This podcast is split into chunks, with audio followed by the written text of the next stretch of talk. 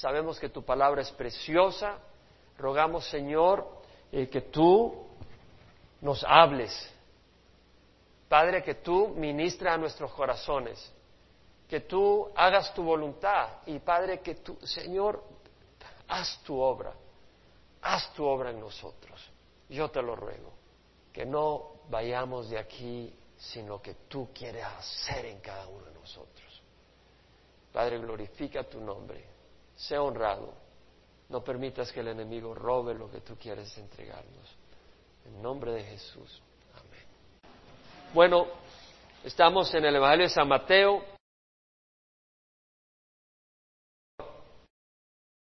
Después de haber hablado sobre resentimiento, va a hablar sobre el adulterio y va a hablar sobre el divorcio. Y vamos a tratar este tema. El Señor dice entonces en el versículo 27, se dijo, no cometerás adulterio. Pero yo os digo que todo el que mire a una mujer para codiciarla, ya cometió adulterio con ella en su corazón.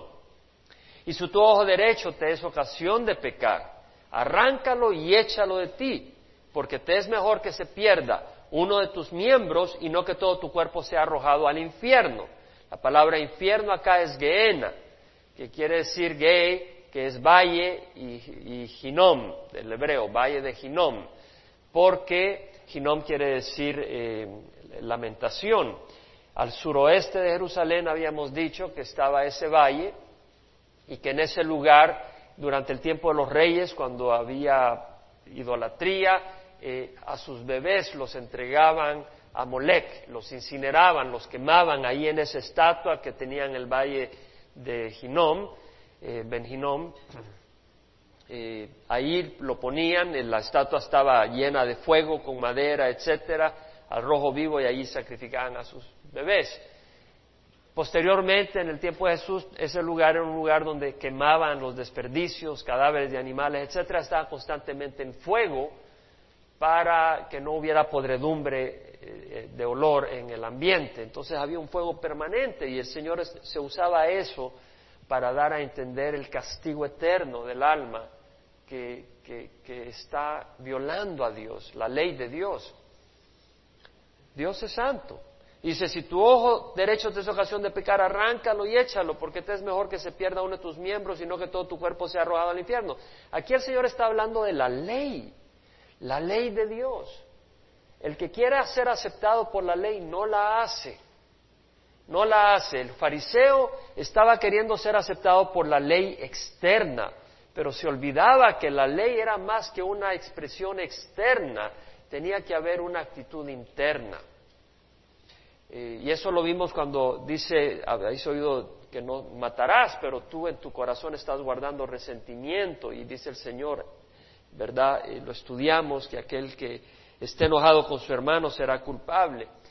Acá vemos que está diciendo, habéis oído, no se cometerá adulterio, no cometerás adulterio, pero aquel que mira a una mujer para codiciarla, ya cometió adulterio con ella en su corazón. Entonces los mismos fariseos sabían que, aunque no hubieran cometido adulterio físico, habían fallado. Nunca se me olvida, un día que estaba en la farmacia CVS, iba saliendo y había una de estas personas vestidas de blanco, ofreciendo sus materiales, pidiendo ayuda, y me puse a conversar con esa persona. Y esa persona le digo, bueno, ¿y cómo te vas a salvar? Bueno, yo cumplo los mandamientos, me dice. Entonces le digo, ¿tú cumples la ley? Sí, me dice. Le digo, ¿cómo es posible? No hay nadie que pueda cumplir la ley realmente. No, yo la cumplo, tal. Y en eso iba pasando una muchacha. Y se volteó a ver. Le digo, ¿tú cumples la ley? Le digo. Y le dijo, mira lo que dice el Señor, aquel que mira a una mujer con deseo ya cumplió adulterio. Y el hombre puso sus oídos, porque realmente no hay nadie que haya cumplido toda la ley, excepto Jesucristo. Entonces vemos que acá el Señor está hablando de que la justicia de Dios, la santidad de Dios es enorme. Y tiene, es decir, si tu corazón no está bien, estamos violando la ley. No basta, no es necesario que la violemos externamente, ya estamos violándola internamente. Y acá el Señor está diciendo, si tu ojo, ahora viene el Señor y dice, si tu ojo derecho te es ocasión de pecar, arráncalo y échalo de ti, porque es mejor que se pierda uno de tus miembros y no que todo tu cuerpo sea arrojado al infierno. Vamos a entender en este estudio que si bien hay una ley, también hay un escape, y es Jesucristo. Pero ese escape no es permisividad para pecar y vivir en inmundicia. Y vamos a estar entendiendo esto. ¿Sí me explico lo que estoy tratando de presentar acá? Dice, si tu mano derecha te es ocasión de pecar, córtala y échala de ti, porque te es mejor que se pierda uno de tus miembros, sino que todo tu cuerpo vaya al infierno. Ahora, número uno, obviamente que el no cometer adulterio empieza en el corazón, es lo que nos está diciendo el Señor. Cuida tu corazón. Entonces tú tal vez dices, bueno, yo no cometo adulterio, pero cada vez que pasa una mujer, hombre, estás volteando a ver. Entonces el Señor dice, oye, tú tienes un corazón adúltero y estás ofendiéndome, dice el Señor. Es lo que el Señor está diciendo. Ahora, el que comete adulterio rompe varios mandamientos. Es lo que quisiera mencionar. Por ejemplo, en la palabra del Señor dice, no tendrás otros dioses aparte de mí. La persona que está cometiendo adulterio quiere decir, porque el Señor dice, no puedes servir a dos señores, porque aborrecerás a uno y amarás al otro, te apegarás a uno y despreciarás al otro. La persona que está cometiendo adulterio le está diciendo a Dios, apártate, porque ahí voy yo. ¿Cierto o no es cierto? La persona que comete adulterio, que supuestamente es cristiana, está diciendo a Dios, apártate, yo voy a hacer mi voluntad. Está poniéndose a otro señor. Se está poniendo a Él como Señor. Está poniendo sus pasiones como señores de su vida. Entonces vemos de que está violando el primer mandamiento, ¿no? No tendrás otro Dios aparte de mí. La palabra del Señor dice, no te harás ídolo ni semejanza alguna de lo que está arriba en el cielo, ni abajo en la tierra, ni en las aguas debajo de la tierra. No les adorarás ni les servirás, porque yo, Jehová tu Dios, soy un Dios celoso, que castigo la iniquidad de los padres sobre los hijos hasta la tercera y cuarta generación de los que me aborrecen, pero muestro misericordia a millares de los que me aman y guardan mis mandamientos. Dice, no te harás ídolo. Ahora, hay personas que tienen sus imágenes, se arrodillan a esas imágenes, ese es un ídolo. El Señor dice, no te harás ídolo ni semejanza alguna. No quiere decir que no puedes tener una foto o una estatua de algo. Puede ser un recordatorio de algo. ¿No tienes foto de tus parientes? El mismo billete que tienes en la billetera tiene una foto, ya sea de George Washington o de alguien. Lo que está diciendo es no te hagas una imagen para arrodillarte, para venerarla. Porque Dios es espíritu y los que le adoren deben de adorarle en espíritu y verdad. Pero hay personas que tienen ídolos y nosotros éramos idólatras cuando no conocíamos la verdad. Ahora, en el pecado hay personas que idolatran. Cuando yo crecía en mi casa, tenía en mi cuarto una imagen de una muchacha físicamente atractiva, porque así crecimos. No es que mi mamá nos decía, hagan esto, pero era normal, era la manera de ser. Pero son ídolos donde el hombre tiene fotos, imágenes de mujeres, pueden ser pornográficas, y se convierten en ídolos, donde el hombre las está adorando prácticamente. Vemos el lamentable caso de una persona en el gobierno que falló, que tropezó recientemente. Y leía cómo después de que su esposa está diciendo, estoy dispuesta a reconciliarme y a perdonar con él, este hombre dice, ella es mi soulmate. O sea, añadiendo dolor a la herida, haciendo comentarios de que esa mujer es su complemento perfecto, ideal para su alma. Si necesitamos un complemento para el alma, que todos lo tenemos, es Jesucristo. Él es el verdadero complemento del alma. No, es decir, el único soulmate realmente para nuestro corazón es el Señor Jesucristo. Pero lo que estamos hablando acá es de que una persona puede volverse idólatra, en el sentido de que para esta persona en el gobierno adora tanto a esta otra mujer que es capaz de dejar su país y ir allá, ir a otro país, a buscarla. Es decir, se ha vuelto en un ídolo, se ha vuelto algo que se rinde a los pies de esa mujer, le ha entregado su vida. El adulterio, pues, es romper el primer mandamiento, es romper el segundo. El Señor dice, no tomarás el nombre de Jehová tu Dios en vano, porque Jehová no tomará por inocente a aquel que tome su nombre en vano.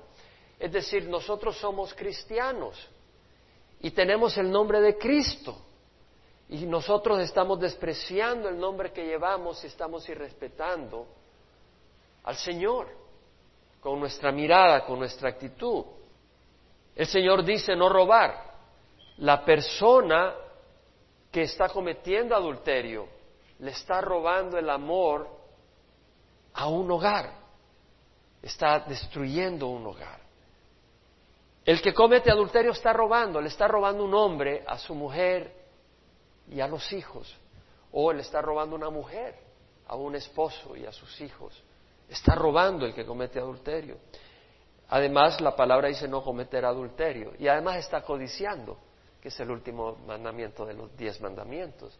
No codiciarás la casa de tu prójimo, no codiciarás su mujer, ni su siervo, ni su sierva, ni su asno, ni su buey, ni nada que sea de tu prójimo. Entonces, por lo menos rompe 6 mandamientos cuando uno comete adulterio. Ahora, aquí el Señor dice, pero yo os digo que todo el que mire a una mujer para codiciarla ya cometió adulterio con ella en su corazón. El problema no está en la primera mirada, porque si yo estoy acá y pasa una mujer y la veo, pues eso no es necesariamente adulterio en el corazón. No puedes hacer nada, y además la mujer no es enemiga del hombre, no tiene nada de malo, es un ser complemento del hombre en cuanto a la pareja, y es parte de nuestra raza, de nuestra familia, y lo mismo el hombre para la mujer. Somos una raza, una familia creada por Dios. El problema no es mirar una primera vez. El problema es la segunda mirada, como lo he oído decir ya por varios pastores. Es decir, cuando tú ves a una mujer, pero luego volteas a verla ya con un interés adicional. Lo mismo para la mujer hacia el hombre. Puse una progresión acá. Nosotros empezamos con una segunda mirada, empezamos a contemplar, luego empezamos a admirar, luego empezamos a desear, luego empezamos a planear y luego empezamos a consumar. ¿Sí me explico? Entonces viene la destrucción. Nosotros hombres necesitamos entender, y aquí el mensaje va para todos, aunque habla bastante fuerte a los hombres, pero esto es un tema muy importante. En Romanos 7, Pablo dice, yo sé que en mí, es decir, en mi carne, no habita nada bueno. Lo dice Pablo. Yo sé que en mí, en mi carne, no habita nada bueno. Porque el querer está presente en mí, pero el hacer el bien no. Porque no hago el bien que quiero hacer, mas el mal que no quiero hacer, eso practico. Y si yo practico el mal que no quiero hacer, entonces ya no soy yo el que lo hace, sino el pecado que habita en mí. Pongamos atención. Entonces dice Pablo, miserable de mí, ¿quién me librará de este cuerpo de muerte? Gracias a Dios por Jesús, nuestro Señor. Entonces, lo que está diciendo Pablo es que tenemos un cuerpo con pecado. ¿Cierto o no? Eso lo dice Romanos. Todos tenemos un cuerpo pecador. Todos los que estamos acá. Aquí no hay nadie que no tenga un cuerpo pecador. Entonces, todos tenemos un cuerpo pecador, pero dice, ¿quién me librará de este cuerpo de muerte? Dice, gracias a Dios por Jesucristo, Señor nuestro. Quiere decir que Jesucristo tiene poder para librarnos de este cuerpo de muerte. Vamos a hablar más adelante. En Romanos 8, versículo 1, dice, por consiguiente, dice Pablo, no hay ahora condenación para los que están en Cristo Jesús, los que no andan conforme a la carne, sino conforme al Espíritu. Entonces dice, no hay condenación. Hay un cuerpo de muerte, hay un cuerpo pecador, hay un cuerpo que tiene la tendencia de codiciar a la mujer, o la mujer codiciar al hombre. Existe esa tendencia, está en nuestro cuerpo, no originalmente, sino que es resultado del pecado. Pero tenemos este cuerpo. Y teniendo este cuerpo pecador, tenemos la habilidad natural, no original cuando Dios nos creó, pero ahora ya es una natural corrupta de codiciar a la mujer o de la mujer codiciar al hombre. Pero Dios ha provisto algo para librarnos. Jesús murió en la cruz y a través de Él nos compró y nos ha dado su Espíritu Santo para tener poder. ¿Por medio de qué? Del Espíritu Santo. Y eso lo vemos en Romanos 8, versículo 13-14, nos advierte el Señor. Si vivís conforme a la carne, habréis de morir. Pero si por el Espíritu ponéis a muerte las obras de la carne, viviréis. Porque todos los que son guiados por el Espíritu de Dios, los tales son hijos de Dios. Lo que nos está diciendo Pablo es de que si vivimos conforme a los deseos de la carne, habremos de morir. Pero si por el Espíritu ponemos a muerte las obras de la carne, viviremos. Quiere decir que Dios nos ha dado un Espíritu para que cuando la carne nos empuja, ¿sí me explico? El Espíritu dice, no güey, José, no. Amén.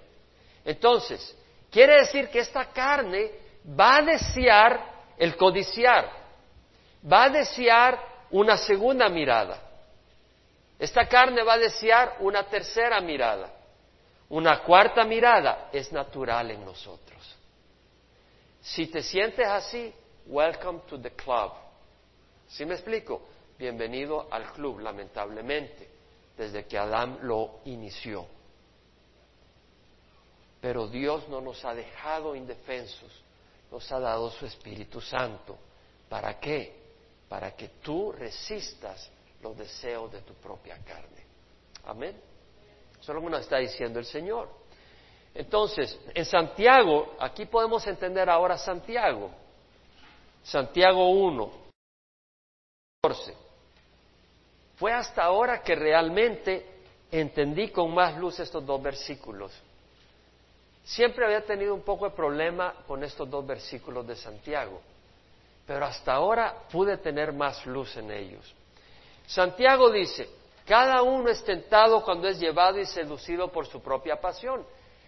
Así es. ¿No lo dijo Pablo? Miserable de mí, ¿quién me librará de este cuerpo de muerte? Lo dijo.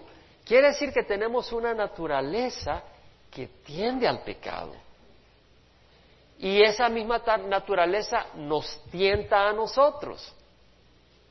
No necesita siempre venir Satanás o el diablo. No necesita siempre venir una persona y tentarnos ella. Nosotros podemos ser tentados por nuestra misma naturaleza pecadora. Amén. ¿Lo entendemos o no? Es importante que estemos en el mismo carro acá.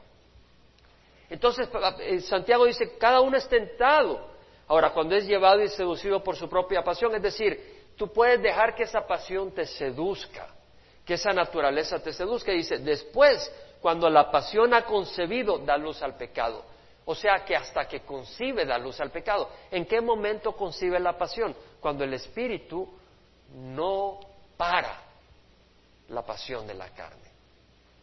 ¿Sí me explico? Es decir, cuando tú no te dejas guiar por el espíritu, sino que te dejas guiar por la carne. Entonces, esa pasión de la carne tiene control. Y tú das la segunda mirada y das la tercera mirada. ¿Por qué? Porque ha concebido. No has permitido que tu espíritu bloquee el deseo de la carne. Dice, y cuando la pasión ha concebido da luz al pecado, y cuando el pecado es consumado engendra la muerte. Vemos el carácter. En Gálatas 5, 16 al 17, Pablo dice, andad por el espíritu y no cumpliréis el deseo de la carne, porque el deseo de la carne es contra el espíritu, y el del espíritu contra la carne. Estos se oponen uno al otro de manera que no podáis hacer lo que deseáis. Entonces vemos de que hay una oposición. Hay una lucha continua. Pero si sois guiados por el Espíritu, no estáis bajo la ley, sino que somos guiados por el Espíritu. Entonces, vemos acá de que hay una naturaleza pecadora en nosotros y que esa naturaleza nos va a empujar a codiciar. Pero no quiere decir de que por eso vamos a codiciar, porque tenemos el Espíritu para bloquear ese esfuerzo de la naturaleza pecadora. Ahora, tenemos que entender de que Dios es santo, porque si bien a través de Cristo somos salvos y nuestros pecados son perdonados, y de hecho la ley nos empuja hacia Cristo, y es Cristo quien nos da su Espíritu. Primero nos limpia de pecado y nos da su Espíritu para triunfar. Pero entendamos que Dios es santo.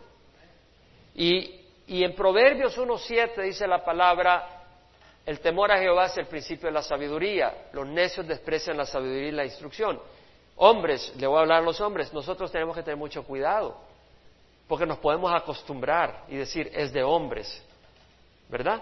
Y estar volteando a ver y estar, por decir así, habitando en pensamientos. Y el Señor dice, hey, el principio de la sabiduría es el temor a Jehová, no seas necio. En Hebreos 12:14, el autor dice, buscad la paz con todos y la santidad, sin la cual nadie verá a Dios. Ahora, aquí no está hablando de la santidad impuesta por ser aceptados por Jesús, por el pago de su sangre. Aquí está hablando de la santidad de apartarse del pecado, porque esa hay que buscarla. La otra se recibe. En el momento que recibes a Cristo, recibes esa santidad. Eres santo porque has sido comprado por el Señor. Eres separado por su sangre, ha sido por su Espíritu apartado para hacer su obra. Pero ahora dice en Hebreos, buscar la paz con todos y la santidad, sin la cual nadie verá a Dios. Tenemos que caminar en santidad. Y si no caminamos en santidad, no vamos a ver a Dios. No lo digo yo, ¿verdad? Lo dice la palabra del Señor. En 1 Corintios 6:9-11, que dice, ¿no sabéis que los injustos no heredarán el reino de Dios? Cuando habla de injustos no se está refiriendo necesariamente a que, bueno, yo voy a hacer justicia o injusticia, está hablando de rectitud. ¿No sabéis que los injustos no heredarán el reino de Dios? No os dejéis engañar, ni los inmorales, ni los idólatras, ni los adúlteros. O sea que el engañar, la persona, oye, la persona que está cometiendo adulterio está engañando, o la que está cometiendo fornicación está engañando tal vez a los padres de esa muchacha. No os dejéis engañar, ni los inmorales, ni los idólatras. Pero ahora dice, tú no te dejes engañar, ni los inmorales, ni los idólatras, ni los adúlteros, ni los afeminados, ni los homosexuales, ni los ladrones, ni los avaros, ni los borrachos, ni los difamadores, ni los estafadores heredarán el reino de Dios. Lo deja claro, le está hablando a los cristianos. Y está diciendo que los inmorales no heredarán el reino de Dios. Lo dice claramente. Y luego dice, y esto erais algunos de vosotros, pero fuisteis lavados. ¿Con qué? Con la sangre de Jesús. Fuisteis santificados. ¿Qué quiere decir ser santificado? Fuimos apartados para el propósito de Dios. Hemos sido apartados para el propósito de Dios. Fuisteis justificados, declarados justos. ¿Por qué? Por lo que pagó Jesús. Dice, fuisteis lavados, fuiste santificados, fuiste justificados en el nombre del Señor Jesucristo y en el Espíritu de nuestro Dios. De hecho, somos templo del Espíritu Santo. Y el Señor dice, ¿no sabéis que vuestro cuerpo es templo del Espíritu Santo, el cual habita en vosotros y que ha recibido de Dios y que no sois vuestro? Por precio habéis sido comprado, por tanto glorificad a Dios en vuestro cuerpo y en vuestro espíritu, los cuales son de Dios. Entonces tenemos que glorificar a Dios con nuestra mirada, porque le pertenece nuestro cuerpo al Señor. El Señor es santo. Muchas veces se nos olvida predicar la santidad de Dios, y por eso vemos a veces entre los cristianos que andamos caminando como el mundo, porque decimos somos salvos por gracia. Si realmente somos salvos por gracia y Dios ha mostrado ese gran amor, mostrémosle agradecimiento con un camino recto. Y si no tienes un corazón agradecido, por temor santo, porque Dios es santo, y sin santidad nadie verá a Dios. Buscar la paz con todo y la santidad, sin la cual nadie verá a Dios. En Filipenses, Pablo dice, amados míos, tal como habéis siempre obedecido, no solo en mi presencia, sino ahora mucho más en mi ausencia, ocupaos en vuestra salvación con temor y temblor. Pablo nos está diciendo, nuestra salvación debemos de cuidarla con temor y temblor. Debemos de caminar con temor y temblor. Dios es santo. Ah, no vamos a andar ansiosos, Vamos a tener paz, ¿sí? Vamos a tener paz en el Señor, pero también debemos de tener un temor santo. Porque a veces estamos enfatizando, todo es alegría, sí, pero debes de caminar en rectitud, porque si tú no caminas en rectitud, no la vas a hacer. ¿Cómo? Pues sí, tú no puedes caminar en pecado, pero si yo no me acosté con esa mujer, pero la estás codiciando todo el tiempo. Y si tú vives con adulterio en tu corazón, hay un problema. Pero yo no me acosté con ese hombre. Sí, pero tú lo estás codiciando todo el tiempo. Y abrigas pensamientos, y abrigas deseos. Y dice, estás caminando en pecado. En Job entendía la importancia, antes de Salmos, de cuidar sus ojos. Y dice, hice un pacto con mis ojos. Job 31, versículo 1 al 4, dice, hice un pacto con mis ojos. ¿Cómo podía entonces mirar a una virgen? O sea, mirar a una joven. O sea, mirarla con el deseo de desearla. Dice, ¿y cuál es la porción de Dios desde arriba o la heredad del Todopoderoso desde las alturas? ¿No es la calamidad para el injusto y el infortunio para los que obran iniquidad? ¿No ve Él mis caminos y cuenta todos mis pasos? Lo que está diciendo Job es que él hizo un pacto con sus ojos y dijo, no voy a codiciar a una mujer que no sea mi esposa, porque Dios lo ve y Él es justo y Él castiga la injusticia. Entonces vemos que Job sintió la necesidad de hacer un pacto con sus ojos. Ser astutos. Una segunda mirada es destructiva. Si usted va a 2 de Samuel, capítulo 11, vamos a ver un gran hombre de Dios que por una segunda mirada trajo destrucción a su hogar y gran catástrofe en Israel. Dice que aconteció en la primavera, el tiempo cuando los reyes salen a la batalla, David envió a Joab y con él a sus siervos y a todo Israel, y destruyeron a los hijos de Amón y sitiaron a Rabá, pero David permaneció en Jerusalén. Yo me hago una pregunta, ¿qué les dijo David a sus líderes cuando era el tiempo en que los reyes salen a la batalla? Fíjate que no dicen los ejércitos, los reyes, obviamente con sus ejércitos.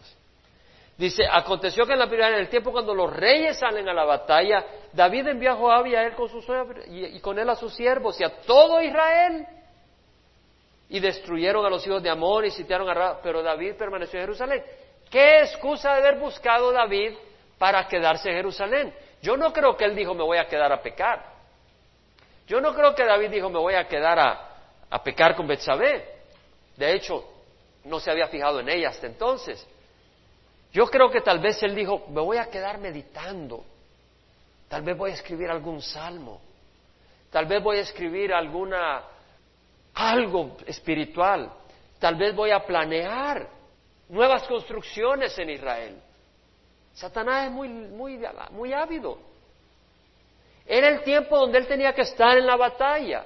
Y vemos que David, en vez de ir a la batalla, se queda en Jerusalén. Y el enemigo lo engaña. Y dice que al atardecer David se levantó de su lecho, estaba descansando, estaba echando una siesta, mientras el pueblo estaba en la batalla. Y se paseaba por el terrado de la casa del rey, y desde el terrado vi a una mujer que se estaba bañando. Me pregunto, ¿esta mujer no sabía que desde el terrado la podían ver? Y la mujer era de aspecto muy hermoso. David mandó a preguntar acerca de aquella mujer. La vio y no la ignoró, sino que la siguió viendo y la siguió mirando y estuvo admirando y estuvo deseando y estuvo planeando y luego pecando.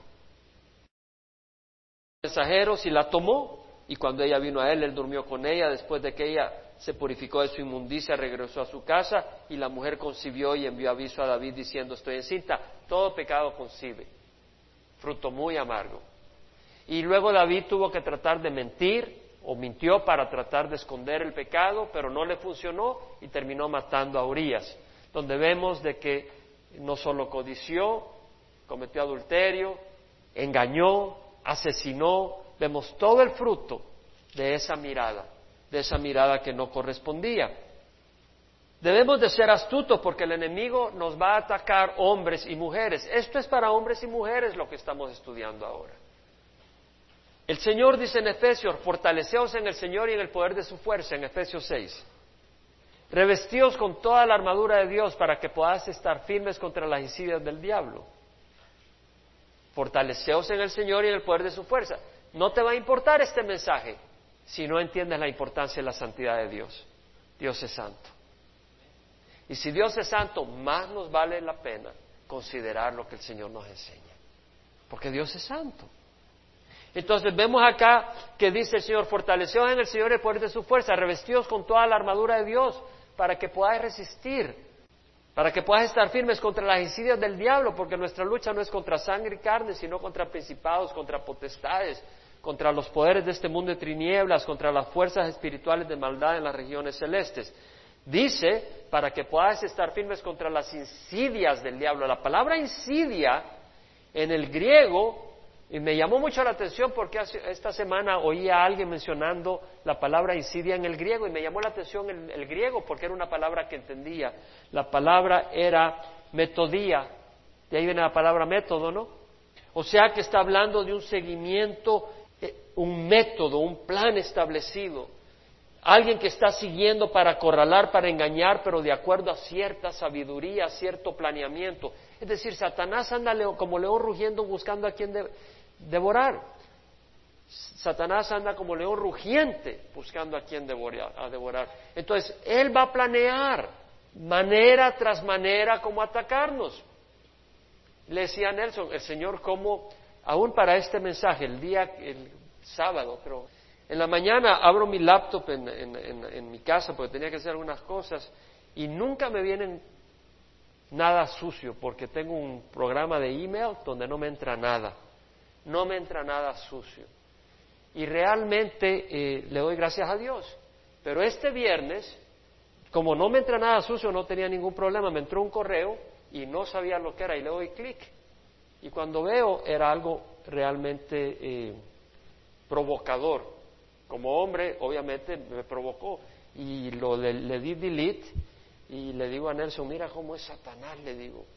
Le di delete y después en el folder de delete le di un segundo delete. Satanás está buscando. Y le digo, ¿cómo busca Satanás destruirnos, pararnos, bloquearnos? Y te digo, tenemos que ser astutos. Hay muchos pastores que están pegados en pornografía. Así es. Hay pastores que están atrapados en pornografía. Tú no puedes estar atrapado en pornografía y creer que vas a ir al cielo. Y Satanás está buscando la manera de pelear. Más adelante alguien entró a la oficina, estaba yo solo en la oficina. Entró una mujer directamente que está sirviendo en uno de los servicios que dan distintas personas. Y entró hasta mi oficina y me dijo, ¿te estás tú solito? Me dice. Está buscando la manera de atacarnos y nosotros tenemos que ser cuidadosos, hermanos. Tenemos que tener cuidado, que Dios nos ayude. Ahora, tenemos que estar armados. ¿Cuál es la manera de resistir al enemigo? Por otras razones, antes de que recibiera ese correo. Estaba en mi tiempo personal, había tomado un buen tiempo de oración, meditando en distintas cosas y estaba fortalecido. Pero si no, muy fácilmente hubiera caído. He pedido verlo porque no sabía, pero inmediatamente lo quité, pero pudiera haber caído, quedándome más tiempo mirando y despertando otras pasiones. ¿Cuál es la solución? Nosotros debemos de estar cubriéndonos constantemente con la palabra de Dios. Tú vienes y dices, no, es que llegó visita, por eso no fui a la iglesia. Y cuando tienes que ir al trabajo no le dices, lo siento, me tengo que ir al trabajo. ¿Y por qué cuando llega a visita te da pena ofender a la visita? Dile, ve conmigo a la iglesia. Dile, ve conmigo a la iglesia. Es decir,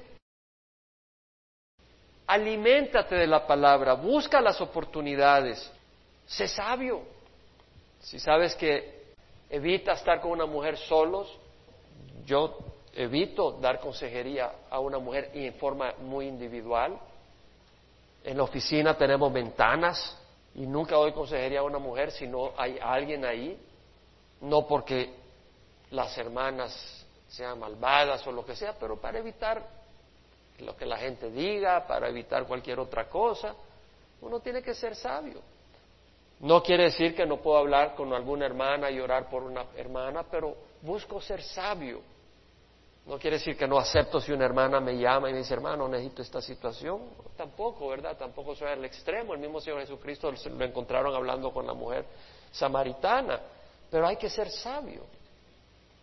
En Judas 1, versículo 21 al 23, dice, conservaos en el amor de Dios, tened misericordia de algunos que dudan, a otros salvad arrebatándolos del fuego, y de otros tened misericordia con temor, aborreciendo aún la ropa contaminada por la carne.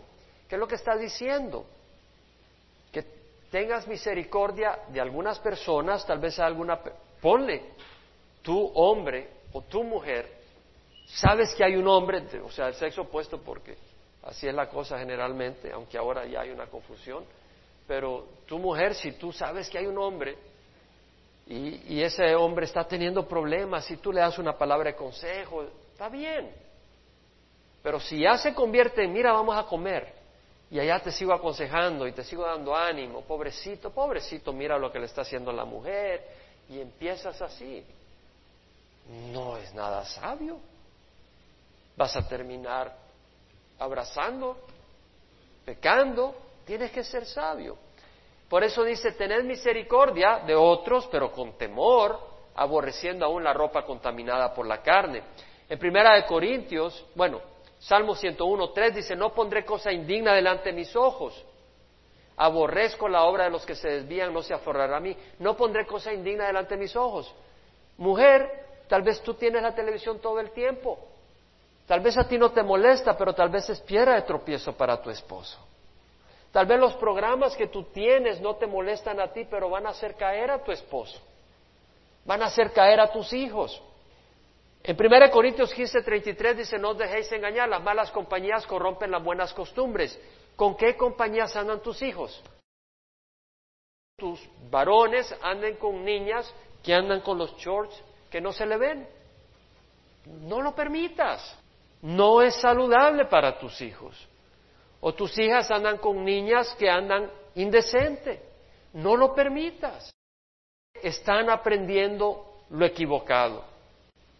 Pablo dijo, huye de las pasiones juveniles. Ya dijimos en Romanos 7 que hay una naturaleza pecadora. Hay que huir de esa naturaleza. ¿Qué tipo de amistades tienes tú? ¿Qué lugares de diversión vas? Yo personalmente no me voy a una alberca si voy solo y hay mujeres en bikini en esa alberca. Yo no lo hago. Ahora, si voy con un hermano, y es mucho más fácil tener una conversación espiritual, pero si tú vas solo con el tiempo disponible y la mente disponible, no es sabio. Nosotros vamos a la playa y ahí bautizamos, ¿sí?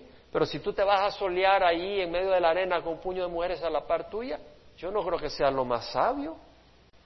O tu mujer te vas a solear ahí sola, sin tu marido en la playa, y ahí andan muchachos por todos lados, si tú te estás exponiendo, no creo que sea de Dios. ¿Qué películas? Hablaba con Candio, le digo, nuestra congregación, los jóvenes, podemos llevarlos al cine si son películas cristianas o de un valor verdadero.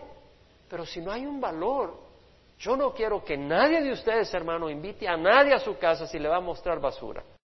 En nuestra congregación debemos de ser una congregación sana, santa, dedicada a Dios, donde tú le prestas tus hijos a alguien. Pues en tu casa no se permita que tus hijos o los hijos de otro miembro de la congregación vean algo que no edifica. Porque entonces era piedra de tropiezo a esos muchachos. Debemos de tener libertad, que en nuestros hogares hay un ambiente sano. Debemos de ser así. Que el chateo, no deje a sus hijos en el internet solos. Esté cerca de ahí. No tenga el internet en su cuarto. Que esté en la sala donde usted pueda ver, y no lo deja que lo encienda si usted no está en su casa. Hermanos, es tremendo lo que está entrando al internet. Y es muy fácil caer en la pornografía. Cuide a sus hijos. ¿Qué revistas hay en su casa? qué libros, qué música. La música del mundo es sumamente adúltera y fornicaria. ¿Quién puede decir amén? Es cierto, todo es fornicación, más lo de los mariachis y de eso. Echas tu cerveza y todo es pura fornicación. ¿Puede un hombre, dice Proverbios 6, 27 al 28, poner fuego en su seno sin que arda su ropa? ¿O puede caminar un hombre sobre carbones encendidos sin que se quemen sus pies? Hay que mantenerse ocupados. Llenen la mente y el tiempo con lo que le agrada a Dios. No tenga a sus hijos desocupados. Primera de Pedro 5:8 dice: sed de espíritu sobrio, estad alerta, vuestro adversario el diablo anda como león rugiente buscando a quien devorar. Filipenses, Pablo dice: por lo demás, hermano, todo lo que es verdadero, todo lo digno, todo lo justo, todo lo puro, todo lo amable, todo lo honrable, si hay alguna virtud o algo que merece elogio, en eso meditad. Llene su mente de cosas sanas. Esa es la manera de estar fortalecido. Hermanos, yo no la haría en esta sociedad si no tuviera la palabra del Señor y no estuviera activo en las cosas de Dios. Yo no la haría. Yo aquí estoy pastoreando, no porque no tenga una carne pecadora, la tengo más pecadora que ustedes. Yo aquí estoy pastoreando porque Dios me ha tocado el corazón y me ha dado su espíritu para hacer la voluntad de Él, no la de la carne. Pero son luchas, son luchas. El día viernes que llegué le dije a Nelson, vengo agitado, le digo. Venía zamaqueado, provocado, y me venían pensamientos a la mente. Mira todo lo que te pierdes. Y venía pensamientos a la mente, Satanás provocándome. Y lo confieso, soy un hombre de carne y hueso como ustedes. Tenemos que ser astutos. Tenemos que llenar nuestro corazón. ¿Y qué de los jóvenes adolescentes? Satanás se los come si no se protegen con Dios. Mujeres, hay que vestirse de una manera sana. No quiere decir que te tienes que capuchar toda, pero una manera sana. Y te puedes dar cuenta cuando una mujer se viste para vestirse o cuando una mujer se viste para provocar sexualmente a un hombre. Y cuando una mujer se viste para provocar sexualmente a un hombre, está haciendo pecar al hombre. Y es cómplice del pecado. Pablo dice que las mujeres se vistan con ropa decorosa, con pudor y modestia. Y si en algún lugar las mujeres deben de vestirse con decoro y modestia, son los miembros de nuestra iglesia. ¿Cierto o no? La persona que no conoce al Señor y que viene a la iglesia y no se viste con decoro, la recibimos con amor. Pero esperamos que después de caminar con nosotros y conocer la palabra, tenga un entendimiento que hay una manera de vestirse, que no es de desvestirse. Y hay que ser activa. En Proverbios 31, 27, la mujer virtuosa dice que no come el pan de la ociosidad. ¿Qué? Ahí estás viendo las novelas y viendo adulterio y fornicación, y después andas provocando a tu marido. Mira, póntete así como el fulano que aparece en la novela, que parece un fideo. Y entonces el fulano dice, bueno, pues póntete también así porque pareces una fidea o lo que sea, y empieza todo como no debe ser. El pecado es serio.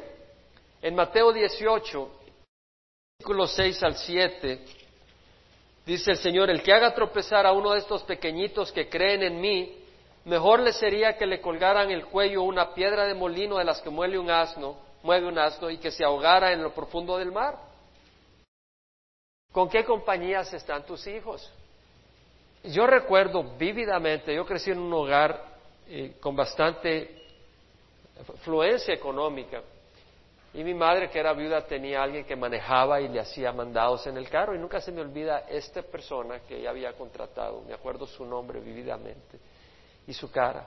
Porque nunca se me olvida que la primera vez que me tocó andar en el carro con él, vi que se le pegaba a las mujeres con la mirada como que se las comía. Yo tenía mis 11, 12 años. Y realmente primero me sorprendió. Pero después me contagió. Y Dios dice que el que haga tropezar a uno de estos pequeños que creen en mí, mejor sería que le pongan una piedra de molino y lo tiren al fondo del mar. Padres, tú, ¿qué ejemplo le das a tus hijos? ¿Estás ahí? Yo he visto hombres, pero es increíble, que enfrente de su mujer están mirando a otras mujeres. ¡Qué descaro! No es posible. No podemos hacer eso. Ay del mundo por sus piedras de tropiezo, porque es inevitable que vengan piedras de tropiezo, pero ay de aquel hombre por quien viene el tropiezo. El castigo del que el Señor habla es sumamente fuerte. Hay una naturaleza en nosotros que tiende al pecado, pero Dios nos ha dado el Espíritu Santo para no darle libertad a esa naturaleza. Y nosotros somos salvos por la gracia, pero si abrigamos adulterio continuo en nuestro corazón y decimos, no, pero yo no estoy pecando con el cuerpo, pero si con tus ojos vives cometiendo adulterio, pues tu sangre está en tus manos, porque la palabra nos dice claramente que el Señor demanda santidad. Yo no digo que no pueda uno tropezar, y sobre todo, que a veces tú vas en la calle y tienes que voltear a ver a los lados para que no se te atraviese a alguien, y a veces pasa gente que no está vestida de la mejor manera, pero una cosa es que pasa y otra cosa es que te le pegues en la mirada y empieces a codiciar en el corazón.